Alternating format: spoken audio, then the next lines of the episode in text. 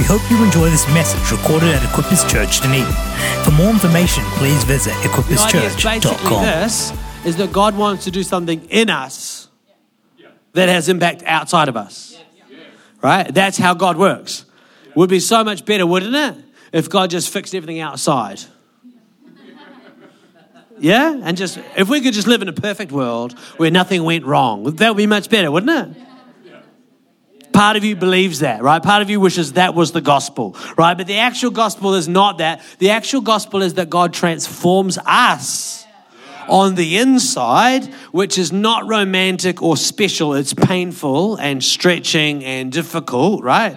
And then out of that, God's able to do exceedingly abundantly far over above. That we need to be full, and it's the overflow that has the impact. Amen? Yeah? And so I want to talk about this, and, um, and I I was. Um, when I was thinking about it, I was reminded of this time. We had this car. How many people have ever had a car like this? Um, I, it- my dad wasn't using it, so he said I could use it. Right? It wasn't a car I would have chosen. It was a Volvo. Right? So, okay, I'm about to say some things about Volvos that may offend you, sir. Right? So, if, if I could just apologize beforehand and then carry on with my story. The thing about the thing about cars from Europe is that they're stupid. Right? First thing you notice is that the um, indicator is on the wrong side. So every time you go to turn a corner, you let the rest of the world know that you're about to turn the corner by turning your wind wipers on, right? So if you are driving around and there's a European cars on the road, uh, just watch out for people who are approaching a roundabout a, on a dry day, like today, the days like today. And if they've got their window wipers on, they're going to be going left or right. You don't know for sure, right? What it, what it actually is is if, if, if the wind wipers are going fast, that means they're turning right. And if the wind wipers are just going once, that means they've just gone the other way. So that's just a little mist, right? So you have to just notice the wind wipers and notice how fast. That's okay. So that's a, that's the first bit of stupid. The other thing that's stupid about European cars is that they break down constantly and expensively right? Like they don't just break down; they break down things like you go in and they say, "Yeah, the such and such a solenoid of the Watsawooza, uh, is we're going to have to rebuild." They use words like, "We're going to have to rebuild the gearbox again," right? They're, that's the key word is again. That's the thing, right? We're going to have to rebuild the gearbox again, right? And so this Volvo had had its gearbox rebuilt one time at a mere six thousand dollars, and my dad wasn't using it much. and said, "You can use the car, right?" And so everywhere you drove it, um, alarming lights would shine up on the dashboard. Really alarming lights, you know, all sorts of different ones. They mean all sorts of different things. You know, there's one with a, a, a just a picture of an, a broken engine, just like a ah, broken engine. You know, uh, you know, other ones with like like a windy, coily line, and all these different sort of lights. And apparently, they all mean different things, but maybe in another language, maybe in Swedish, these la- these symbols meant something. There was one. There was one of a car going off a cliff bursting into flames with a, with a fighter jet shooting at it. Um, it was all very alarming, and so you used to drive around in, in quite a state of excitement, you know, hoping that you'd get to your destination. It was very comfortable, with lovely leather seats and beautiful stereo, but alarming lights, and it used to break down all the time. And so, anyway, I was racing from point A to point B. Do, do you ever do this? You've got, yes, it's a half hour drive, and so you have 20 minutes to do it, and you've dropped someone off here, a small child here. If you have too many children, you know exactly what this is like. Uh, if you have, how many people have got one child, beginners, one children in your family? Two, two children's? Who are the two children's people? Yeah. Um, how many got three or more? Yeah, three or more. This is how it works with families. We're not going to go beyond that because the storms will just be showing off. But the, um, uh, this may be true. I know there's large families in Mosgiel as well, may be true out there as well. This is how it works. One or two children is like rugby league, right? It sort of makes sense. Still, it's still tough, still tough, but it makes sense. But once you've got to three or more, it's rugby union where no one knows what's going on. It's complete chaos, right? And it's mostly about refereeing, right? And so uh, we have lots of children. So I was dropping one here, picking up one there, and then I had to get back into church for a meeting. If you're a pastor, you do lots of, I've got to go to a meeting. And it's like a catch all phrase for another thing. You know, some of them are great meetings, and some of them I've got to go to a meeting. And it's the tone of voice that communicates to your wife what sort of meeting it is. Okay? So I was racing back into the city for a meeting. So IE, a good fun one, right? Uh, if it's got music at the start, it's a good meeting. That's, this is the rule for pastors. If there's music at the start, it's going to be good. If there's no music and just a couple of people, and you're, yeah, anyway, moving on. So I was racing to the meeting, and um, as I was racing there, the car broke down, stopped going. All the lights were on, the alarming thing, pulled over to the side, and then I had to ring my wife, who's dropping another child somewhere else, and she had to come and pick me up and then get me to the meeting where I was running late.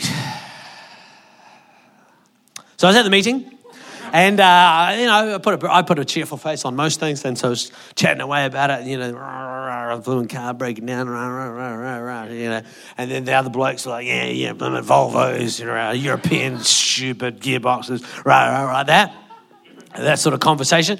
And my 11 year old daughter, Madeline, she was 11 at the time, uh, she's now 17. And so she just said, she was listening into this conversation of blokes talking about cars in a way that it sounded like they maybe knew what they're talking about, but if you knew what you were talking about, you'd know that they didn't. Uh, and she said this Don't you think you just ran out of petrol? and then I'm thinking about the lights on the dashboard, I was thinking about the various different ones, and there, there definitely was that one. You know, that one. That, that was definitely one of the ones. And I, and I thought to myself, I think that's been on for a while now. Uh, and uh, yeah, so it turned out to be an easy fix. We put some petrol in and it was fine. and, and I think there's something true in this story, which is what life is like. Sometimes we get very alarmed, right? And things aren't working, but actually, if you put some petrol in, it would go better. Like I said, turn up. Turn up at church each week, and you're unlikely to run out of petrol, right? Right? Yes, there's all sorts of things that go wrong in life, right? There are all sorts of things that go wrong. We haven't got time to talk about all the things that go wrong in life. But if there's a couple of hundred people here, there's a couple of hundred different things that will go wrong this week, okay? Right? Including the off the cliff burst into flames, firefighter. That, ha- that happens, right? But you know, oftentimes something really basic can look like a really big thing, and we're not living the life God's called us to, or the life that we want to live, or the life where there's a sense of flow, a sense of meaning, a sense of purpose, because we're empty. We're just empty. So there's a story in the Bible that I want us to read, and it's from John chapter 2, verses 1, and it goes right through to 11. And this is the story of the wedding at Cana. So I'm going to read it from the screen. So just apologies, I'm turning my head like that, but uh, that saves me misquoting scripture. It says this There was a wedding in Cana, in the town of Cana. It's a little village the country of Galilee. The mother of Jesus was there, that's Mary, and Jesus and his followers were asked to come to the wedding. They were invited. When the wine was all gone, the mother of Jesus said to him, They have no more wine. And Jesus said to her, Woman, what is that to you and me?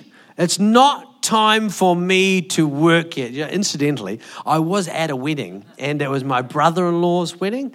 Uh, and so I was like boyfriend of the younger sister type person at the wedding. So, i.e., not particularly useful, right? I was just there. Uh, and it was a Baptist wedding, right? So it's not the same as this wedding because they didn't run out of wine. They ran out of fizzy drink, right? And so they ran out of fizzy drink, like all good Baptists. Uh, they ran out of fizzy drink, and my na- my soon to be mother in law came to me and she said to me, We've run out of fizzy drink. And it crossed my mind, the thought crossed my mind, this would be an amazing opportunity to say to her, woman, what is that to you and me? Uh, and um, uh, she was a biblical scholar, so she would have got the reference, uh, but I don't know whether she would have appreciated the joke at the time. So I just said, okay, I'll give me some cash and I'll shoot up to the Pak'nSave. Uh, right? Less miraculous, but still a solution, okay? Um, and so uh, his mother said, it seems like Jesus' mother Mary just ignored that statement from Jesus. His mother said to the helpers, that was the team, do whatever he says.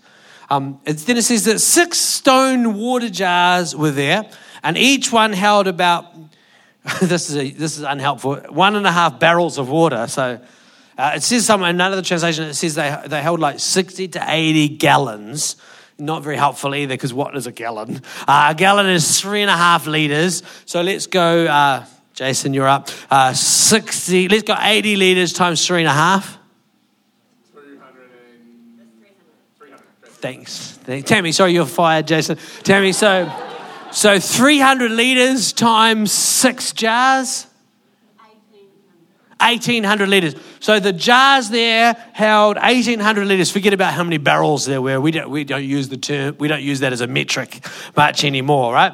Uh, these water jars were used in the Jewish worship of washing. So that's the ceremonial washing, hand washing they would use as they came into the gathering space. Okay, so just let me translate this for you. These were hand basins. Okay, so that's what they are. So it's, it's, it's quite nice to think of the ceremony. These are, if you go to a synagogue now, they don't have big jars of water. Do you know what they have? Hand basins, right? Because we do have taps now. Uh, this is what Jesus says, moving on. No, I've got the button, so I'll move on. Jesus said, uh, Take some out. Hold on, take this back.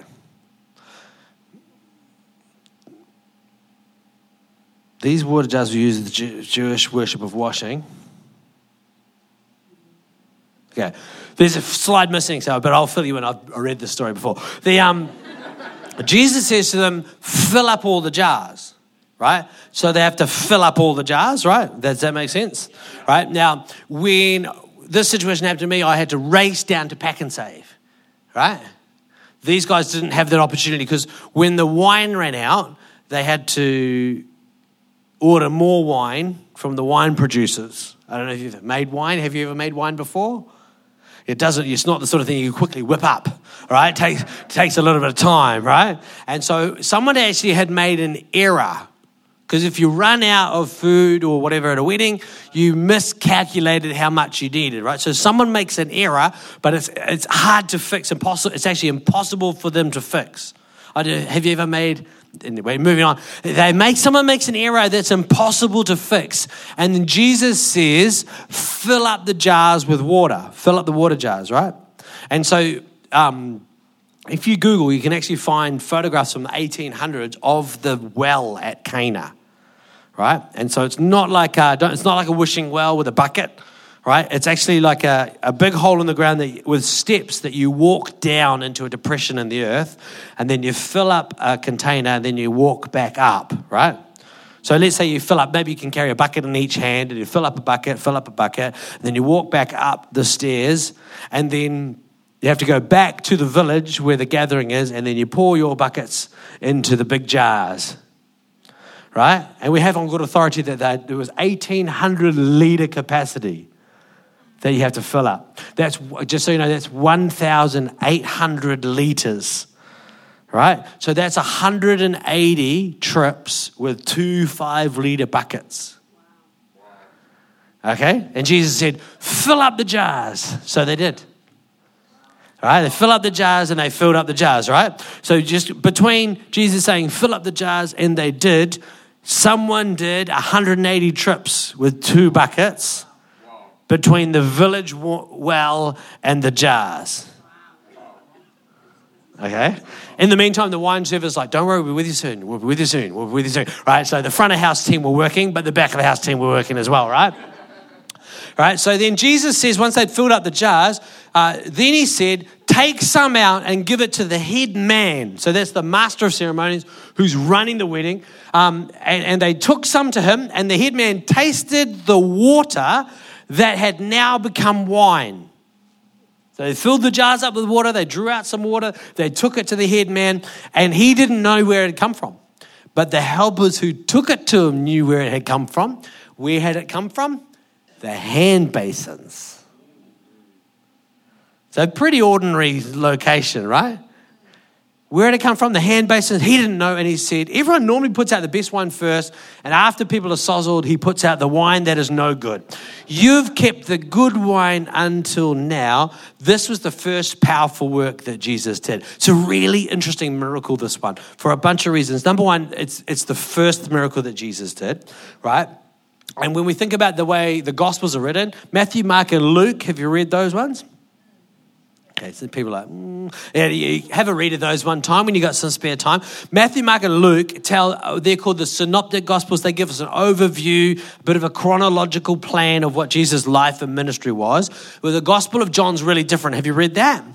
you'll notice it's really different. And what John does, he starts with a creation story, the same as Genesis chapter 1, and then he writes out these miracles. So he writes about seven different miracles. This is the first one. And then he does seven different sermons right? So it's a, it's a totally different book. It's very theological and, and, and, and spiritual, right? Where the other ones are telling great stories and they're also really important, but this is different. And what John does with this one, he's telling the first miracle. And uh, those of you who are interested, the way the Bible works is the first thing of anything is the pattern for the other things right? The thing that God does first is the pattern for how God does the things, right? So it begins with the creation story. How does God create the world? He spoke, right? And then the word becomes the center of our faith, right through to the point when Jesus comes, Jesus was actually referred to as the word of God himself, right? Because that's how it works. So this story is about how God, it's not a story about a wedding at Cana. This is a story about how God does miracles right? This that's the bigger picture is that this is not this was a story is a story about a wedding it was that, but now it's a pattern for how God does miracles. John finishes his book when he writes the gospel. He finishes his book by saying if he was to write down all of the stories about Jesus, there wouldn't be room enough in all the servers for Wikipedia to contain all the stories, right? Of what Jesus did. Um, but so he's chosen these ones really carefully, and this one's chosen specifically to show us a pattern of how God does miracles, right? And this is how the pattern works. It starts like this it starts off by doing what he says. So when they ran out of wine, why did they run out of wine? Because somebody didn't order enough. Why do things go wrong in our life? Why? It's because of the government. It's because of my mum and dad. And it's because of the neighbors. No, the reason things go wrong in your life is because you make errors that are uncorrectable. Oh, but it's everybody else. It's not helpful if you blame everybody else. Have you noticed that? I've been doing this for a long, long time, blaming everybody else. Do you know what you never get to? You never get to a solution. When you find it, once you realize that the, the only thing I should be focusing on is what are the correctable errors and what are the uncorrectable errors that I'm making, then you're in a position where you can move forward. As long as you're still blaming somebody, I'll just say this not, I don't know anyone's personal circumstances, so I'll just say this, and you can't be offended because I'm ignorant, okay? If you're still blaming somebody else, right? If you're still blaming someone else for the mistake, for the circumstance, for the situation, you'll never find a solution, right? I'm not saying it's not their fault. I'm just saying that if you keep blaming them, you'll never find a solution, right? The solutions are on the other end of going, Ooh, I've made an uncorrectable area. What do I do now? And this is what you do. First thing you do is you do what he says. That's why I said you turn up at church every Sunday. Why? Do you know what the Bible says? It says turn up at church every Sunday. It's in the book of Hebrews. People stopped turning up at church at the time the book of Hebrews was written. People weren't turning up. Do you know why they weren't turning up? Because when they turned up, people would find out they were Christians and then they would kill them. It's a pretty good reason not to turn up at church. Sometimes I don't turn up at church because the kids are a bit of a bit of a hassle, right? These people were not turning up at church because it meant they might die. right? When, when, when the guy who wrote Hebrews, is possibly the Apostle Paul, when he wrote Hebrews, he said to these people, keep turning up at church. But I might die. Keep turning up at church right? So I don't know what he would say to me if I said, if he said, keep turning up at church, and I said, yeah, but the kids are a hassle. I think he would still say, keep turning up at church, right? And the reality is we've got to keep doing what God says. And there's some general rules, right? There's some general rules in the Bible. There's the Ten Commandments don't do killing, don't do stealing, don't do sleeping with other people's wives. There's a whole lot of general rules, right? They're really easy. Just read them and just do those ones. They're really easy. Then there's some really tricky rules where the things that you know. You just know for you, you should do this or you should not do that. You just know. Right? Those are the ones that matter. They really, really matter. The other ones matter too, but they're easier. Right? But the ones where it's like, you probably need to smarten up your attitude at work. No one else knows whether you're doing it or not. It's not obvious, but you know. Right? Or you probably shouldn't be talking like that with your friends. You probably shouldn't be gossiping like that. You probably shouldn't be complaining like that. You probably shouldn't spend your money on that sort of stuff. You probably shouldn't waste that much time watching YouTube. These are personals, right? right? Only I know when God tells me you shouldn't waste so much time watching TV. Only I know that, right? And so who's going to make sure I'm doing it? Hopefully. Here's hoping, right? But the reality is that the, the, the starting point to see God begin to move in a new way or again in our life or into the next season of our life is to get focused on what's God saying for us to do right now. And it might be something as simple as make 180 trips with 10 liters of water. Right? It's unlikely to be anything more interesting than that. I'm sorry. Most of the things that God tells us to do are really, really boring. You need to get more sleep. You probably need some exercise. These are things God's told me. Probably need to eat better, Jordan. You're in your 40s now if you want to still be alive in your 50s. Stop eating all those wasted. I've, what I've done is I've stopped eating vegetables because they're very bad for me, right? That's not even a joke. It's the truth. Um, we've got to do what God says, right? What's God telling us to do? Sometimes there's simple instructions like these ones. Right. Sometimes they're, sometimes they're much more personal. You know, what's the last thing God told you to do? Did you, did you do it yet? If you haven't yet, this is really good because you don't need to hear from God. That's quite hard. You just need to do what He said. That's the easy part, the human part of it, right? Once we do what God says, we then need to fill up the jars. In Matthew chapter 7, it talks about um, if we can hear God's voice and do what He says, then our life is stronger. When storms come, we're more likely to stand up. If we hear what God says and then don't do what He says, then our life is weak. And when bad things happen, we'll collapse right? It's pretty simple in Matthew chapter 7, which there's a song for it. You should have learned it in Sunday school. If you went to a half decent Sunday school, you would have learned a song about building a house on a rock. If not, this lady here in the green dress in the second row, she'll be able to teach it to us afterwards. Who's not heard it and would like someone to teach it? Yeah, in the foyer afterwards. You've, you're volunteering to do that. I reckon you could sing quite well because you uh, looked excited when I mentioned that song. no, she's not looking that keen. Anyhow, the next thing we're going to do is we've got to ill up all the jars, right? That what's missing is the word, is the letter. I made this presentation myself. So we need to fill up all the jars. And this is a photograph that was taken at the time. Right? So uh, some people don't realize there were cameras available at the time. And some people also don't realize that people always held their heads in weird positions in biblical times, right? And they walked with their legs in funny angles. Anyhow, this is a photograph from the time. Uh, this is actually from Jesus' Instagram. have you noticed that famous people on Instagram always have someone else to take the photos? And people like me on Instagram are taking photos of other things, but famous people, it's always them. So this is Jesus' Instagram, uh, and it would have been uh, it would have been John himself taking the photo. Anyhow, we're going to fill up all the jars. You've got to fill them all up. How many of the jars do we have to fill up? All of the jars. How many jars are there? Six. Why are there six jars? Were there six jars? John's writing this story 60 years later. Why does he care how many jars? Why did he say there were six jars? I doubt he could even remember how many jars there were. Why has he used the number six? Come on, biblical scholars. What's the number six mean in the Bible? The number of man is 666. What's how many days do you work? Genesis chapter 1. We work hard as men. I mean that in the generic term as a species, men and women, right? We work hard as people, right? We work hard for how many days? Six days, right? And then we rest for seven, and seven is the miracle. Seven is the blessing of God. Seven is the completion of God, right? But you don't have the, com- you don't experience the miracle and then work for six days. You work the six days and then God does the bit, the rest, right? There's a scripture in Proverbs that says the revealed things belong to man and the hidden things belong to God. So do you know what Jesus does? Jesus does miracles. In this story, Jesus turns water into wine. Can you do that? No. But what do the people do? What do the humans do?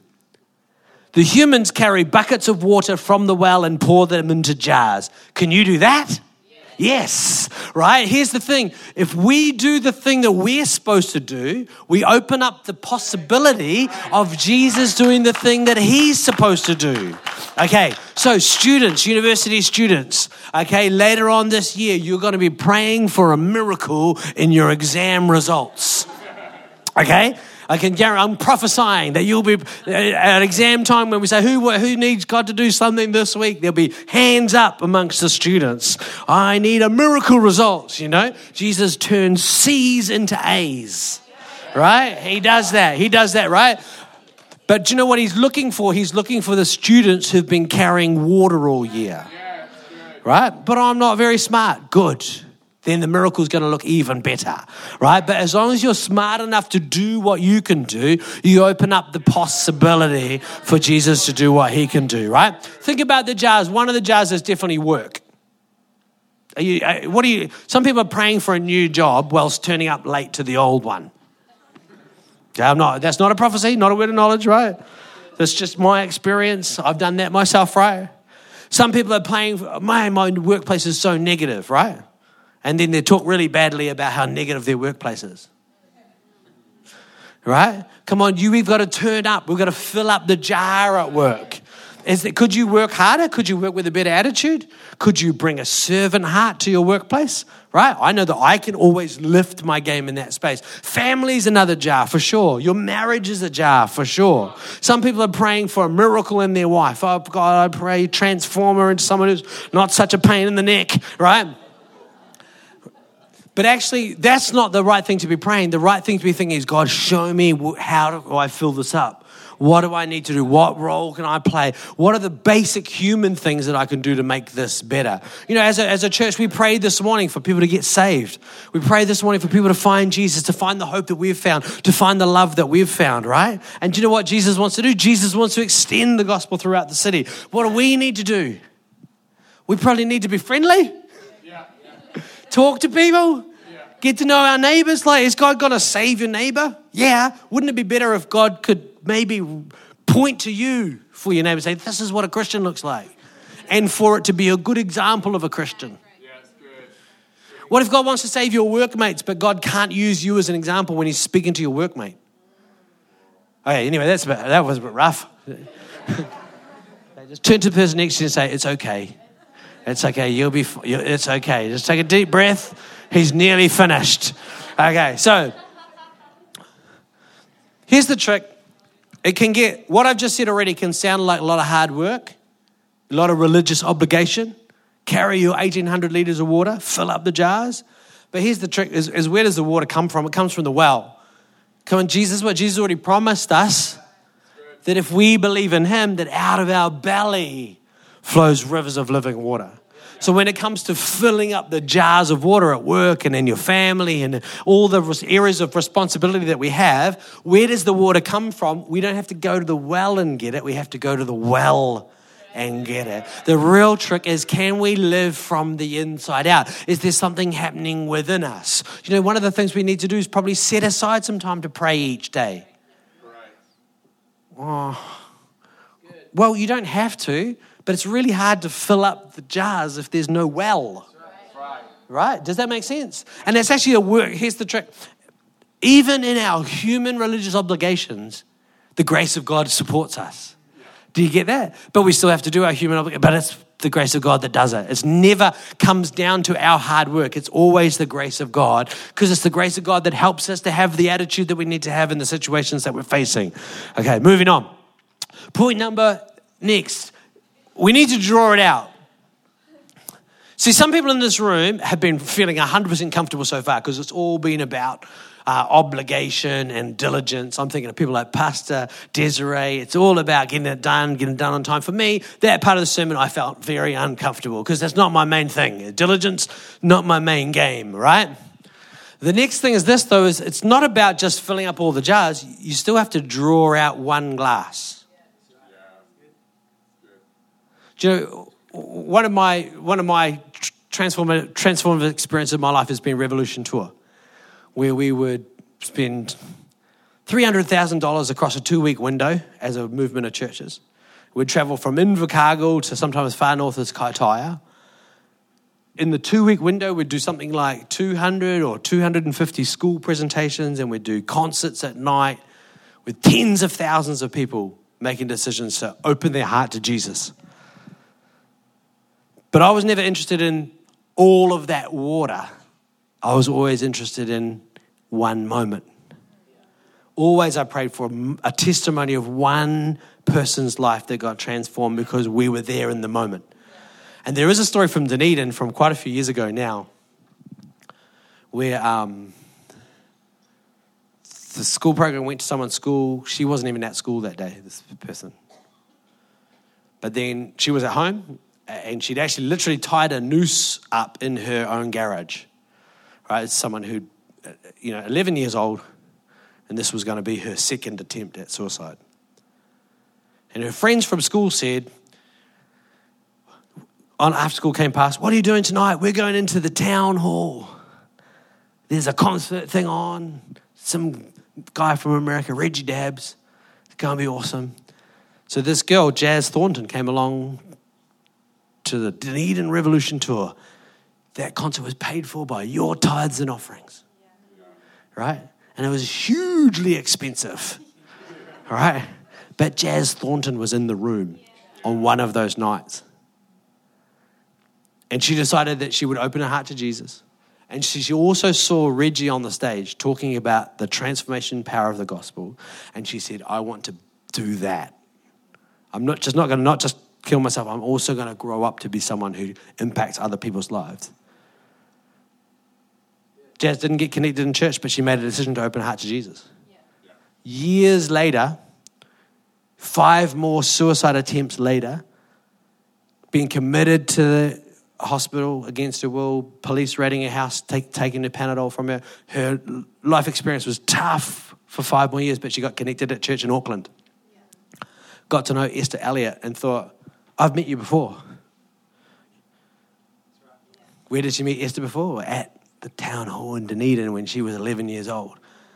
Right? And God transforms her life again. You know, Jazz has just finished recording her book for Amazon. She's got a global book deal through Penguin, I think it is. This year, she's not in New Zealand much because she's consulting with the UN around mental health and well-being. She produced the, t- the TV shows, the movie, sorry, uh, Jessica's Tree, which has actually helped thousands and thousands and thousands of people in this whole space. Why? Because in a moment, God did something in someone's life right? Where God, yeah, there's all the water. We've got to fill up all the jars, right? But we've also got to be brave enough in moments to draw out a miracle, to draw out a moment. You've got to fill the jar up at work, but when your workmate asks you a question, you got to come through with a, with a, with a word. You got to come through and say something. Do you know? The, one of the reasons the Revolution Tour happened, because in the 1960s, my grandmother's neighbor heard about my grandmother's cancer diagnosis and leaned over the fence one day when they're both hanging out washing and said, I go to a church who believes in the healing power of Jesus. Right? I, I wouldn't be, I'm not a Christian today without that lady leaning over her fence. Right? Someone brave enough to not just be full of Christianity, but to draw a little bit of it out and pass it over the fence. Yeah, we've got to be diligent on the one hand, right?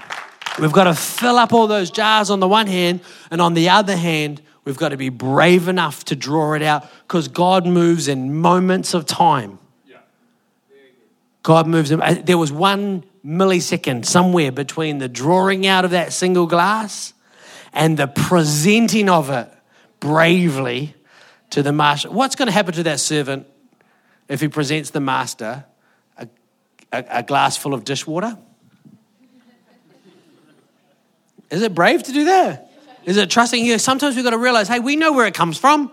It's just ordinary old us, right? Just ordinary old you. It's ordinary old me.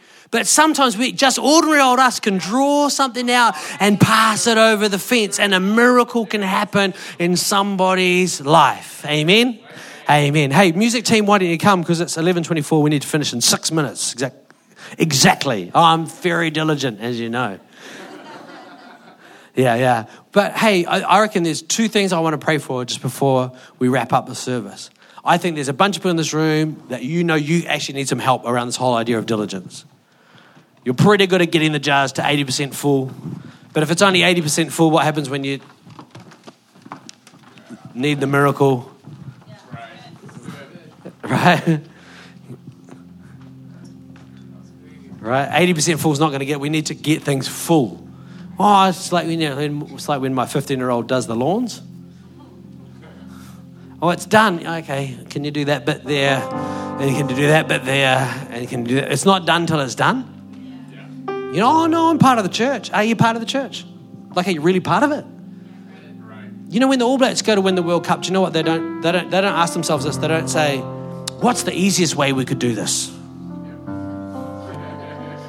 What's the minimum expectation for World Cup winners? Well, we could probably train once a week and maybe pull it off. Whereas we go, well, what's the minimum expectation? Well, we could turn up at church every now and then. Do you know what? God's grace will cover you. I want to assure you of that. But why wouldn't you just say, rather than that, actually take a winning attitude and say, what else could I do?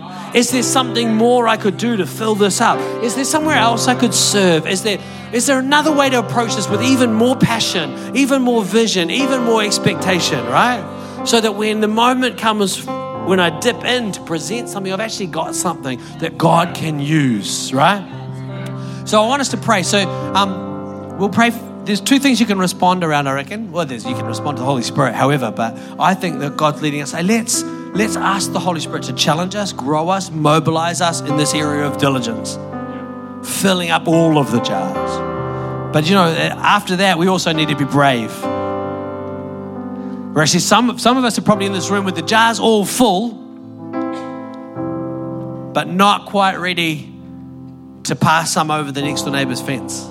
Not quite ready to actually be open about our faith at work. Not quite ready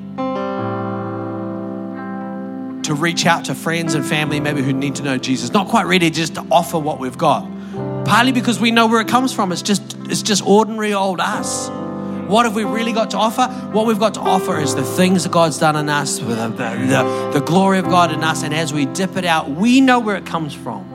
But we trust in that God will turn our encouraging word or our phone call to catch up or our coffee with a workmate. God's going to turn those little moments into something that's miraculous and transformative. Amen. That we could live a life that's full and a life that's overflowing. Amen. Do you know what? Uh, why don't we do it like this? Let's all stand up. And first of all, I'm going to pray around this idea of diligence. So if you want to respond, just lift up your hands and I'm going to pray. Holy Spirit, I just thank you in this place right now. Lord, I just thank you that each and every person in this place, Lord God, that you've called us for something important that you've decided for us that we'd be able to do something significant. Lord, each and every one of us is crafted in your hand, Lord God, for every person in Mosgiel, each and every one, Lord God, you've designed them for a purpose, you've designed them for something real, and you've designed them for something that's uniquely them. Lord God, that each person in this room, you've created them for something that only they can do. And Lord, we pray that you'd help us, Lord God, that out of our bellies would flow that river of living water that fills up the jars that wouldn't be hard work. It wouldn't be, it wouldn't be breaking rocks, Lord God, but it would be the flow of your spirit in us, Lord God, that would allow us to fill the jars. We pray, Lord God, those of us who've been prayerless, we repent and we choose again to pray. Those of us uh, who have been passionless, we repent and we choose to bring our enthusiasm again. Lord, those of us who've been vacant and distant and hurt, Lord God, we open our heart to your healing power in Jesus' name. Awesome. What I want us to do is, is uh, I want us to just put your hand on the shoulder of the person next to you. Maybe grab their hand if you know them better. Put your arm on their shoulder if they look like the sort of person who would tolerate that. You're going to have to be the judge. Just move around, make it happen. And I want us to pray for each other. I want to, because I think we, the braver we are, the more opportunities we can create for God to do miracles. It's not, we know where it comes from, we're just ordinary old us.